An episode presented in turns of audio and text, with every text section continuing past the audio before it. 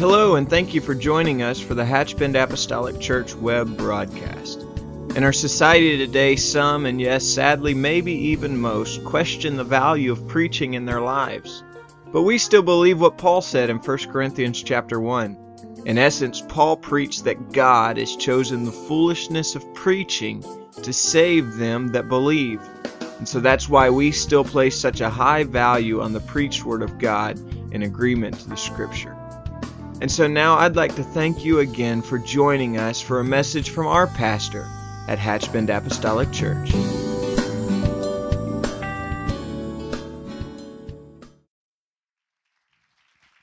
Praise God. Let's give God that hand clap of praise.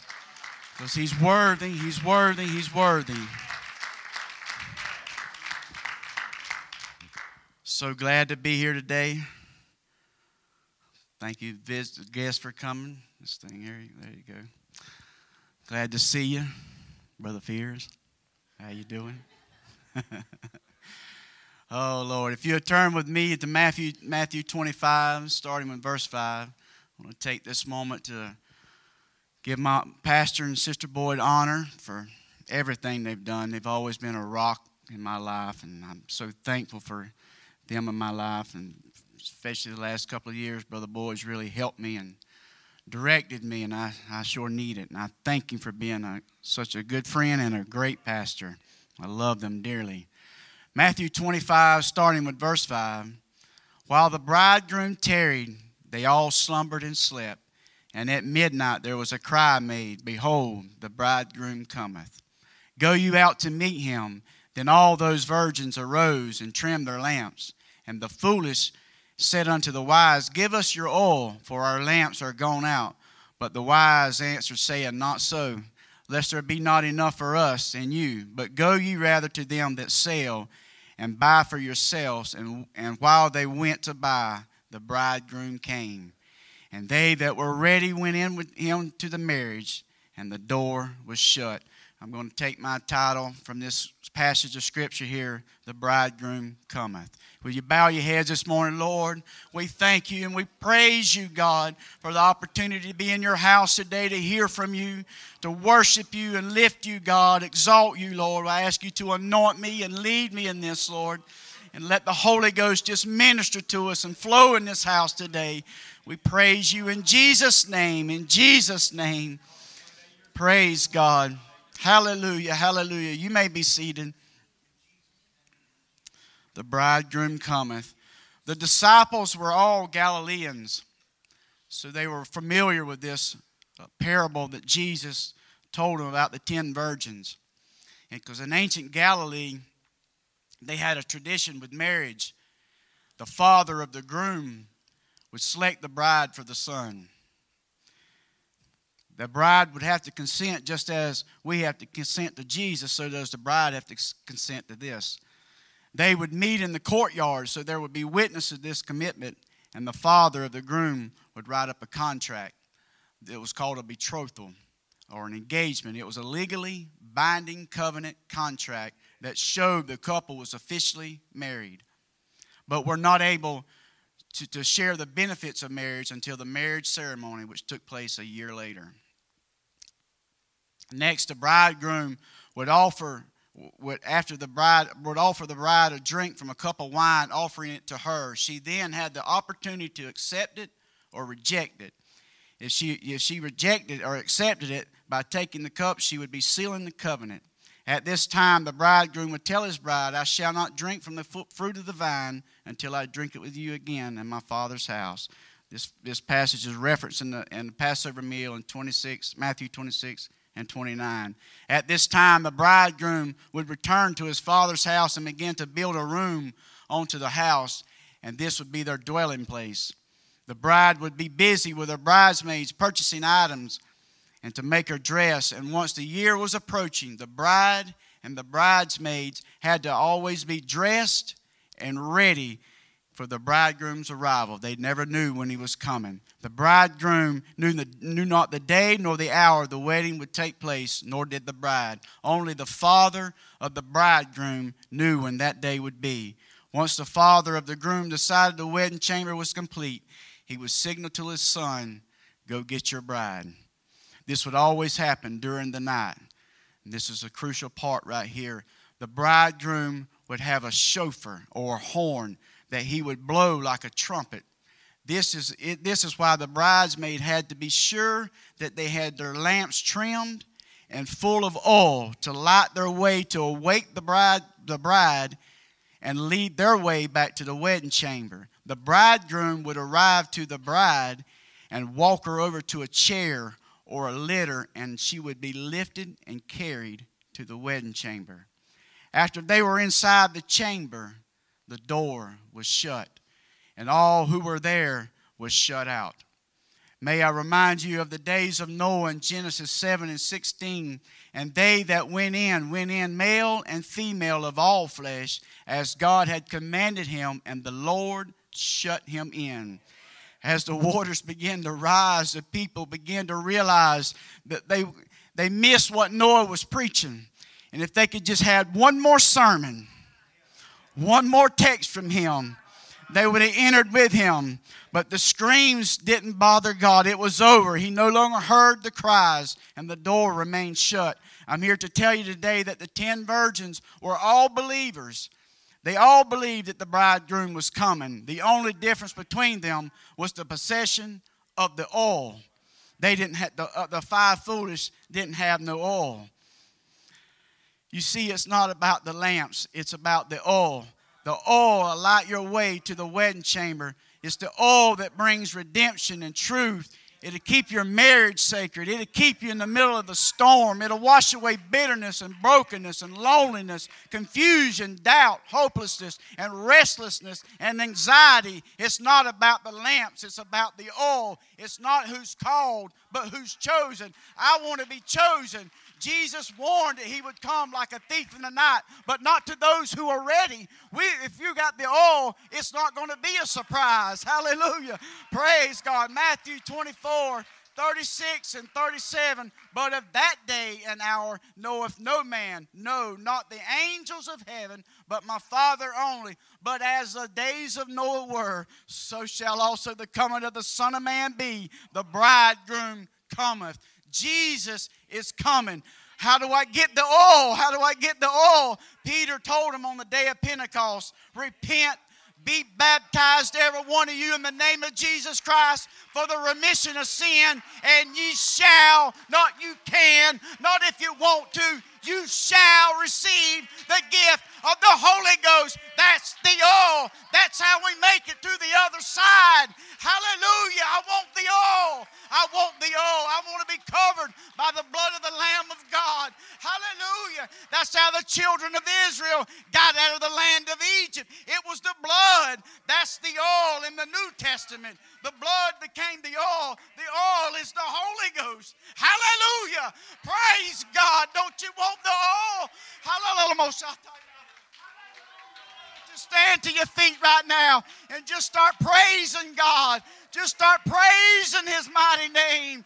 Hallelujah. The Holy Ghost is moving and ministering to us right now. Don't leave here like you came. Don't leave here like you came.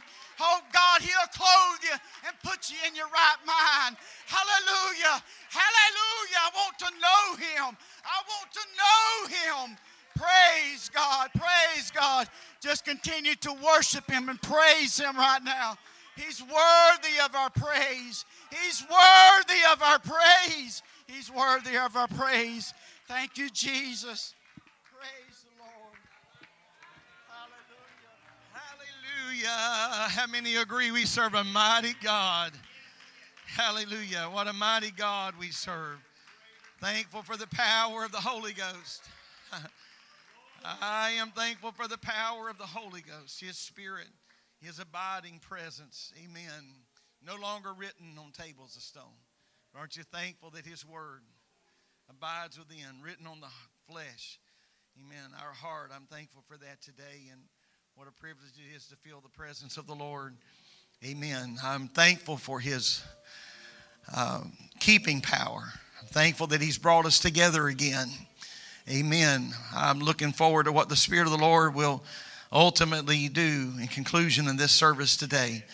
Our text today is coming from the book of Matthew, chapter 5, and I'm going to read one verse, verse number 9. The Bible says, Blessed are the peacemakers, for they shall be called the children of God. Amen. The reward of the peacemaker, the gift of the peacemaker, the title of the peacemaker is they shall be called the children of God. Amen. God bless you and thank you for standing and and, and you can be seated, but thank you for your connection to the service so far. As Pentecostals, we often talk about the great outpouring of the Holy Ghost on the day of Pentecost. And one of the things that we rightfully underline is the important portion of verse number one, where the passage of Scripture says, For they were all with one accord in one place. There was something about this congregation, this group of believers that had assembled themselves in this upper room at the direction of the Lord. Amen. They were together. Of course, this aspect of unity is an intricate part of the flowing and the moving and the outpouring of the Spirit and the presence of God. God can do so much in the presence of unity. When people come together, when our minds are connected and our hearts are connected, and when our goals are connected, the Spirit of the Lord is free to move and operate.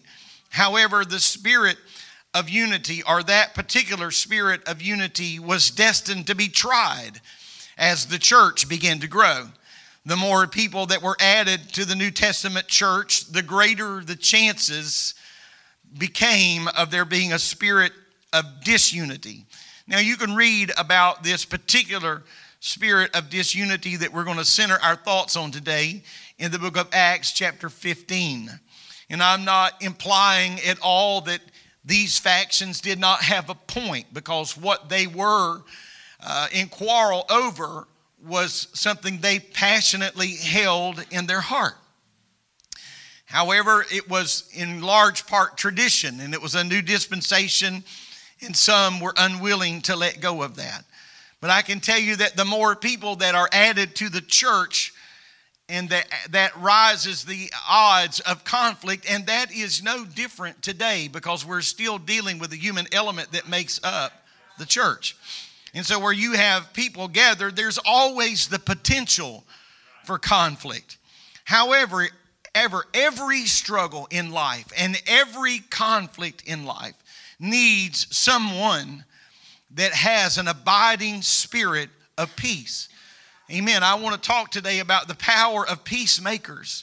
I'm thankful for peacemakers. I want to be clear this morning, right at the outset, that I am not implying, I'm not referring to peace at any cost.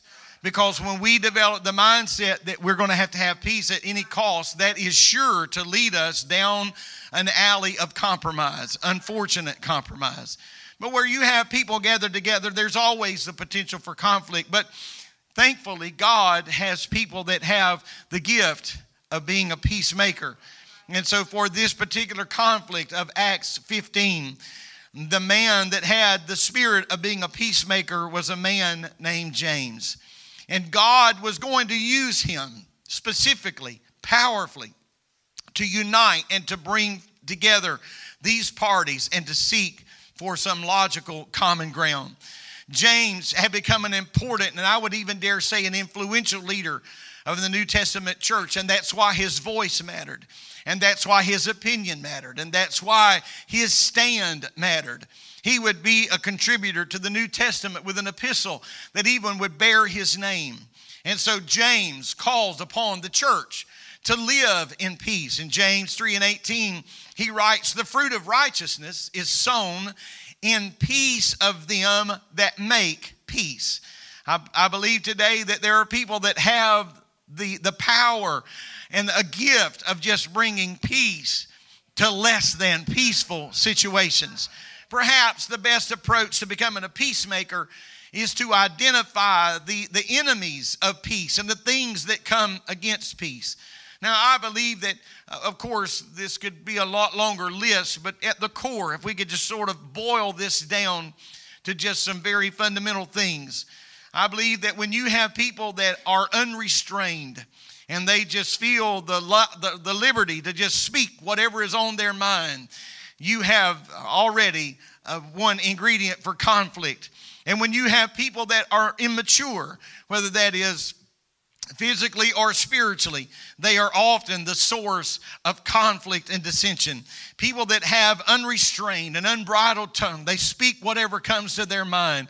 That is a very dangerous thing to do, a very dangerous individual. Amen. And so we have uh, to understand that that everybody in life, we're all made up of the same fleshly factors. We are all made up of the same fabric. And so all people are uh, amid us, in us, is the, is the tendency to have conflict. Amen. Even among people that are children of God, even among people that are filled with His Spirit and walk in, the, in according to the statutes of His Word, we have a treasure, one writer said, but it is in an earthen vessel. It is subject to error, it is subject to flaw. The most dangerous weapon of all weapons is pointed out by James in his epistle. And he just simply boiled it down to this it is the tongue. We could think it would be many, many other things that would pose the greatest threat or the greatest danger to the kingdom or to the work of God. But James said, no, that's not what it is. It is the tongue.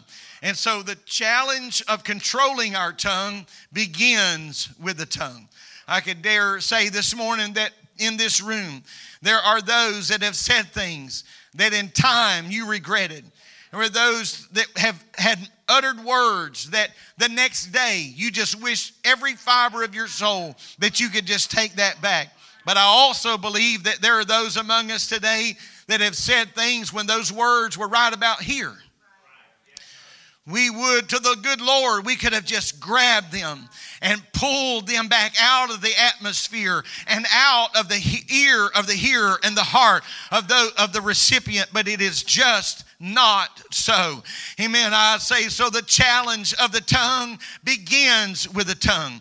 It is identified by James unequivocally. He makes no bones about it. He doesn't even choose his words carefully. Amen. He said, It is the unruliest member of the body. If you think your foot is something, oh, it's not to be compared with the tongue. If you think your mind is something, it is not to be compared with the tongue. James said that the tongue can no man tame. It is an unruly evil and full of deadly poison. And then he likened the tongue to various objects. And it was going to be an object lesson for the reader.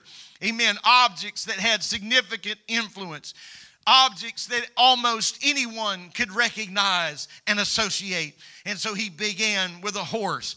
He said, They are large animals, they're powerful animals and they could and can be unruly. But once they are trained, he said, you can guide the power of that horse with just one bit in its mouth.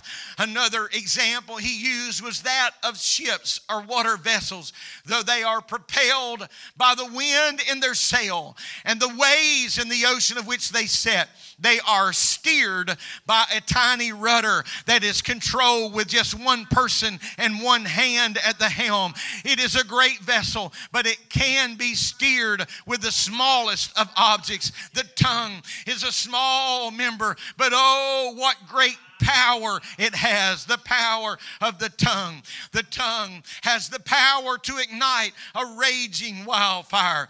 Finally, James said that it would be easier to tame the wildest of beasts than it would be to tame the tongue. And that's why we need the power of the Holy Spirit in our heart. I can't just depend on my will, I can't depend on my nature, I can't depend on who I am as a man, who you may be as a lady. We can't depend on that. I've got to have the power of the Holy Ghost. I've got to have the power of His Spirit within. I've got to have the power of the oil this man was talking about a moment ago. I've got to have the power of that light in my life. I just can't I can't determine all of my future based on my ability and my strength to, re, to restrain myself. Amen. I need not to just rely on Him one time, but I need to rely on the Lord every day. Amen. If I am going to ever have to any hope of controlling my tongue, then I need to lay myself at an altar every day and say, Lord, I need you to help me. I need you to lead me. I need you to guide me. I need you to take me by the right hand. I need you to walk with me every step that I go. I need you to make crooked places straight. That's what you said you would do. I need you to tear down bars of gate, gates of brass and gates of iron. That's what you promised you would do. I need you to go with me today. I need you to go with me today. Amen. Perhaps one of the reasons that the tongue was chosen as the most important member to be surrendered to God's control when the Holy Spirit comes into the heart and the life of a believer. Amen. I don't think that's a random thing. Amen. But the Lord, James said, No man can tongue, no man can tame the tongue, no man can do with it. It is an unruly member.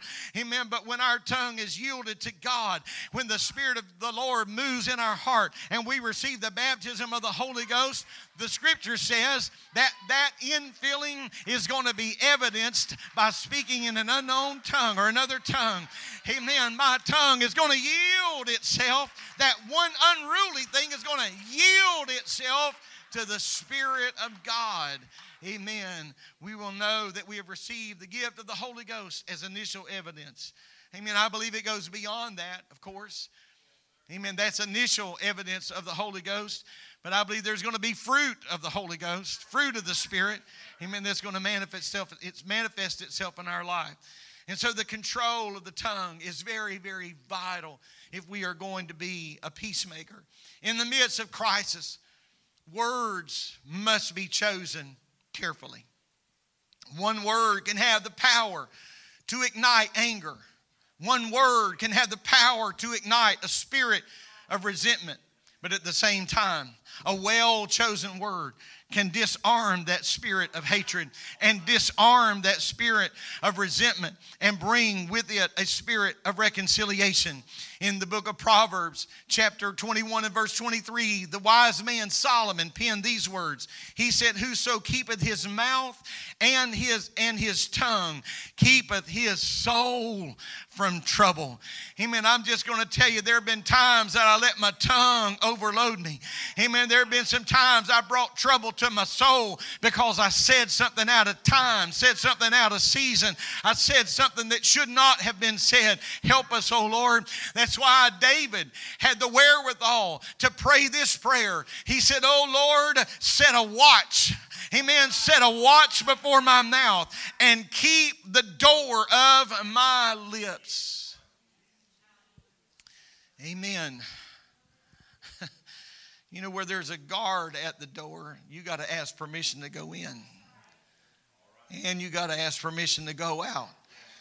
And so David is saying, Set a guard at my lips. Let me ask permission for these words to leave before I just spout them off.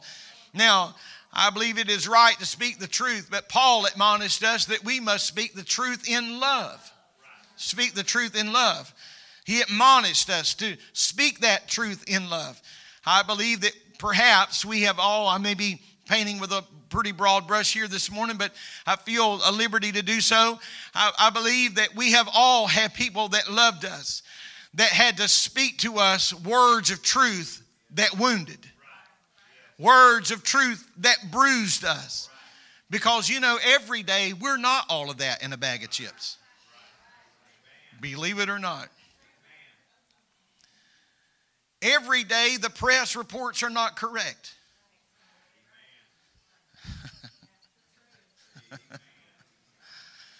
we were we were all somewhere preaching one time. I don't even remember when or where. I just remember this event and during the message, I had shared a few funny stories, and people were laughing. And, and uh, hopefully, it wasn't just a comedy show, but it shared just a few stories. And so, when the service was over, we were leaving, and there were people greeting us in the in the foyer. And so, my wife was and I were walking out, and there was someone standing there, and and they just said, all giddy, said, "He just must be a blast to live with." she was so kind. Because she could have said, pull up a chair. let's just talk a little while. She was so kind. Amen. Sometimes we just need somebody to speak into our life words that are truth. Let them be spoken in love. A surgeon is, if, if you have any type of surgery, there is no doubt there is going to be a, a wound, and then there will be bruising to follow, and there will be scars to follow. But we have got to understand the intention of the surgeon. They were not a bank robber. They were not trying to hold you hostage. They were not trying to steal anything. They were trying to help you. And with great care, they used an instrument that could have taken your life. With great care, they used an instrument that could have that could have ruined your life moving forward if it didn't take your life. But with great care, they opened a wound or they opened and made an incision to get into the body to fix what was wrong. And with great care, they with sutures they sewed that up as well as possible. With great care, they wrote prescriptions that would help us to heal. But you see, there's always going to be the knowledge of that surgery. There'll always be a scar of that surgery. But we got to understand the man or the woman that did this had given themselves the years of study and years of practice. And they did this because they wanted me to live and not die. Hallelujah. I want to tell you the same with words. Sometimes we need somebody to speak the truth to us. Don't put it on the end of a sword and run it through us. Speak it to me in love. But, dear Lord, don't let me be lost. Hallelujah. Preach the word unfettered. Preach the word without any restraint, without any fear, without any favor. Preach the word. Praise God. Paul admonished the church in Ephesus he said that we be no more children. You got to grow up, you got to mature. He said you need to speak the truth in love and that we should grow up in Him, all things in Christ, which is the head. Amen. We, we to be a body fitly joined together and that the body would edify itself in love. The very essence of humanity, at the very core, at the very heart of humanity, we are made up of emotions and feelings. Even those who deny they have no feelings, even those who proclaim and boast that they are not emotional, we are emotional men and women. Humanity is made with emotion. And because of those emotions, we can vacillate from one side of the spectrum to the other in the height of conflict. Hear me today. Everybody has the capacity to say things that we would later regret. However, as Holy Ghost filled and Spirit led children of God, our response ought to always be governed by purity in my heart, setting that watch and setting that guard. Help me, O oh Lord, to speak what needs to be said, but to say it in love. Our speech ought to be filtered by the purity of God's presence. Amen. That same tongue that, uh, that can bless, can curse, but it ought not be. James condemned that kind of behavior, and he gave a great illustration again for common people to understand. He said, You can no more have bitterness and guile coming from the same tongue than you can bitter and sweet water flowing from the same fountain. It just can't be.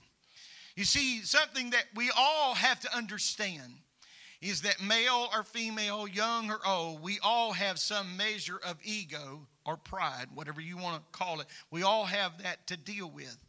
And we are inclined by nature to protect ourselves and our reputation. And if given the opportunity, the most righteous among us will tilt the table in our favor.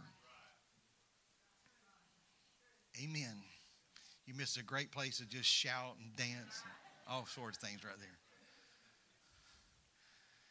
That's in us. We have to resist that. Amen. Not to tilt things in our favor because we live in such an image driven world that we may not even be realizing that we're trying to protect our image ourselves. That just is the society in which we are living in. And so James addressed the contradiction of worldly wisdom. He says what seems to be acceptable and even wise according to our culture is not necessarily wise in the eyes of God as it's revealed in His Word. And so, what we really need is true wisdom, and true wisdom can only come from God. But here's the key in James 1 and 5, he said, It is freely given to those who ask. And so this is not a secret that is reserved for just a few. This is not a treasure chest that we've got to try to spend all of our lives finding. But he said, if you will ask, I'll give that to you. In reality, there are often conflicts in the church and, and even within the body of Christ. And James identified the root cause of that as impure motives. We just don't have the right motive. I wonder, as it's been stated countless times, what could be done for God if we really didn't care who got the credit? Striving to fulfill our own our, our, our, own desires often just leads to friction and, and our prayers really should be more inclusive of others. When Job remembered his friends, God turned that situation around in his life. And so I would suggest to you today that we have got to be focused on the needs of others and concerned more about their growth and what God could do and bless them. The result will be prevailing peace. Not long ago, I was in a meeting and and uh, there were it was a, a, meeting of pastors and we were in that meeting and, and i shared this and, and you could take this in the wrong way but if because you weren't there but just trust me in this that the motives of the pastor that stood up and said this were as pure as the driven snow. He was not trying to bring attention to himself but we were talking about growing and talking about revival and talking about reaching people. And, and he just stood up and very humbly he said that often uh, business, certain business takes him into another city. Uh, he has to go to another city to do business. And so he said, when I go into that city, he said, I drive into the parking lot of my neighboring pastor. And he said, I drive around their church, around and around and around the building, and I pray for God to send growth, and I pray for God to send revival. I'm going to tell you, tears came up in my eyes and knot came in my throat. I said, Oh God, help us to realize the power. Amen. I wonder what would happen if we drove to our neighbor's house, amen, and we parked outside and said, Dear God, I'm asking you to bless them with a better job, bless them with a better home, bless them with a better car. Oh Lord, anoint their children to live for you. Let the power of the Holy Ghost move in their heart. My Lord, amen. Not, not me and myself and I, not just me and mine and us four and no more. But I wonder what would happen if we just parked ourselves and said, God, I'm going to pray for this family today. I'm going to fast for them this week. I'm going to intercede for them this week. I'm going to add their children's name to my prayer list. I'm going to add their names to my prayer list. I'm going to pray for their betterment. I'm going to pray for their good. Hallelujah. Hallelujah. Blessed are the peacemakers, for they shall be called the children, the children of God. Hallelujah. Hallelujah. They shall be called the children of God. Hallelujah. Hallelujah. Oh, I don't do it often, but I have, I have uh, in times past through the years I've walked through certain cemeteries, walked past certain headstones, and as family members, more than likely, friends and influencers in that family, sat down to decide what the parting words would be. We know it as an epitaph. What can we leave as a message that will tell total strangers the essence of the life lived by this individual. How can we best define the dash that separates the date of birth from the date of death? Some of them do a wonderful job of succinctly capturing the essence of that person. Amen. But can I tell you today that when we think about the greatest thing that could be ever said of us, that we would be called a child of God. There is a real Christian. In the flames and in the turmoil of conflict, they stood with their feet on the ground, planted, unmoved by the prevailing winds of conflict. They had the spirit of a peacemaker. They just knew how to step into a situation. We are not long past uh, the remembrance of 9 11 and one, uh, 2001. And so, not, uh, not uh, something that's been mentioned many, many times about our first responders is that while most people, and rightly so, while most people were running out of those buildings, there were teams of men and women that were suiting up to run in to those buildings. Can I tell you today, we need the power of the Holy Ghost to anoint us. We need a flame off the altar like Jeremiah had, a flame off the altar like, like Isaiah had to touch our lips, to touch our minds and our spirit Spirit. And when conflict arises, let us run in, not to join in the fray. Let us run in, not to pick up bricks to throw ourselves. Let us run in, not to stir up and fan the flame, but let the spirit of a peacemaker just so baptize our mind and our heart. God, give us words to say that can bring peace to this situation. Hallelujah. I'm going to ask our musicians to come if they will. Amen. In order to have the spirit of a peacemaker, we've got to ask ourselves some serious questions. Amen. What are the essential elements for being a peacemaker? I believe that first and foremost, we should seek God's peace in our own lives. Because you cannot lead someone to a mountain you've never been to yourself. You can't fix someone else if you have not been restored. Now, that doesn't imply that someone with the spirit of being a peacemaker is perfect. No one's perfect. But how can we talk to others about peace when we constantly live in a state of turmoil? You have to first experience it before you can share it. In Matthew 12 and 34, Jesus said something very powerful. It is in a very it is a very arresting scripture, in my opinion. For out of the abundance of the heart, the mouth speaketh. And we would all like a get out of jail free card here. Say, I know I said that, but I wasn't thinking. You may not have been thinking that as a conscious thought, but somewhere in the pool of our heart, something was there that did not belong. Something built up that just should not be there. God, help me to realize that this reservoir of my heart, that's where it's all going to come from. I want to purge that. I want to make sure this is clean and as God's peace comes into our life, then we can have something here that can flow into the life of someone else. Amen. Because what's flowing from us to them is flowing from the reservoir of something in us. And if we have peace, we're going to bring peace.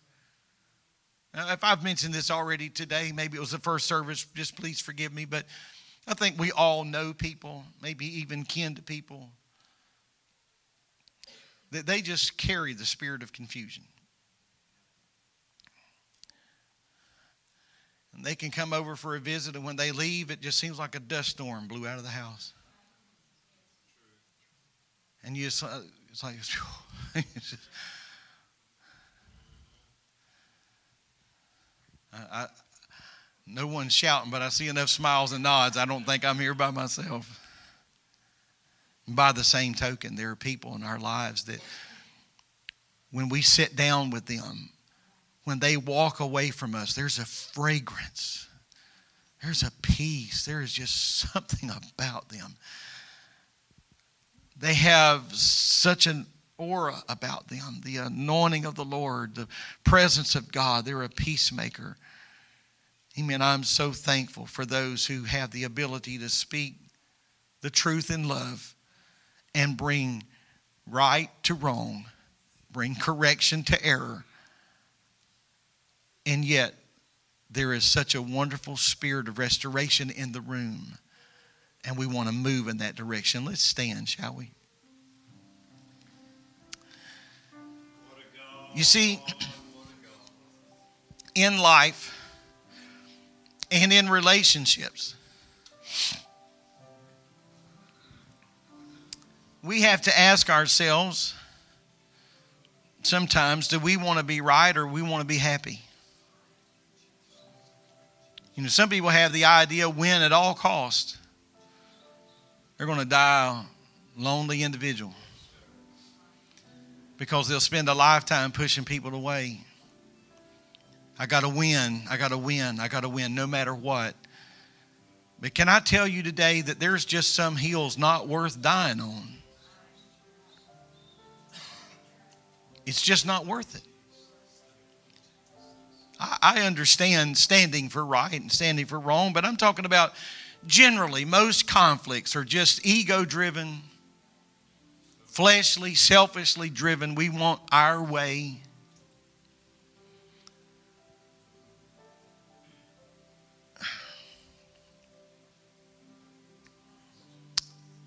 And so I have to ask myself is this the time to resolve this? Or, you see, sometimes you may be right and you may have the right thing to say, but what you have to say is going to be out of season if you say it right now. This will keep. If you're really right, it'll keep. And when the air is clear, we can resolve that.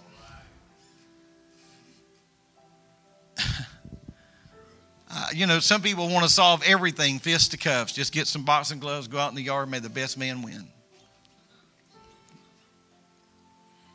That's not always the answer. That's probably never the answer. There's a way through this.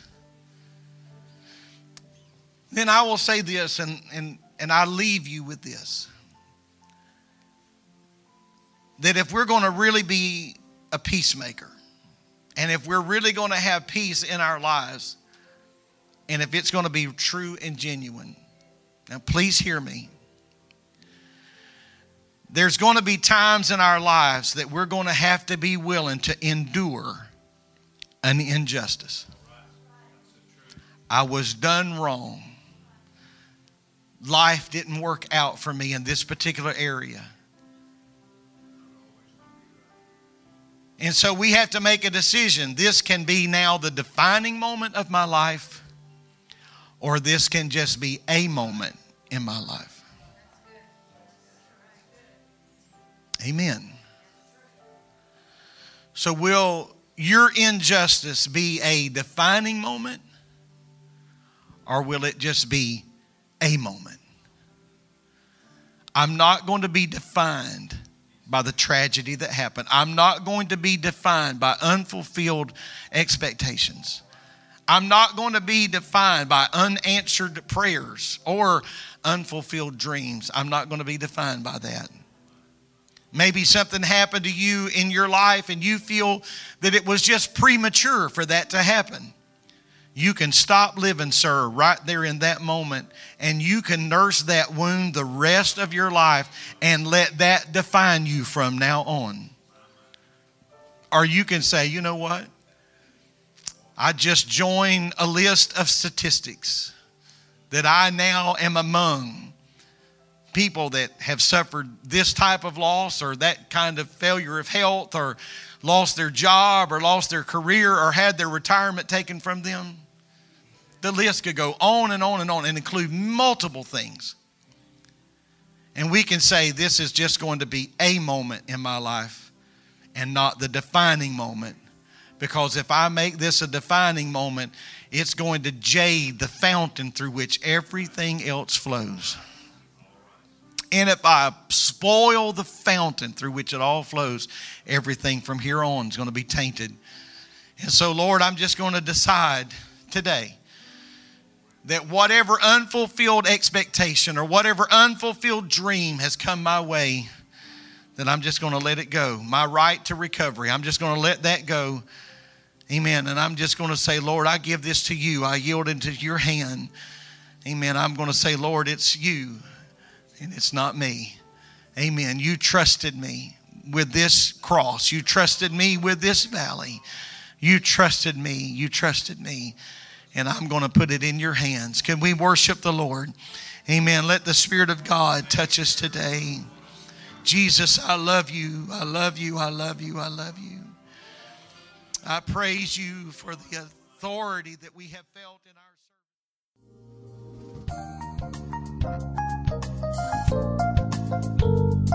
service. This message has been brought to you today by the Media Ministry of Hatchbend Apostolic Church.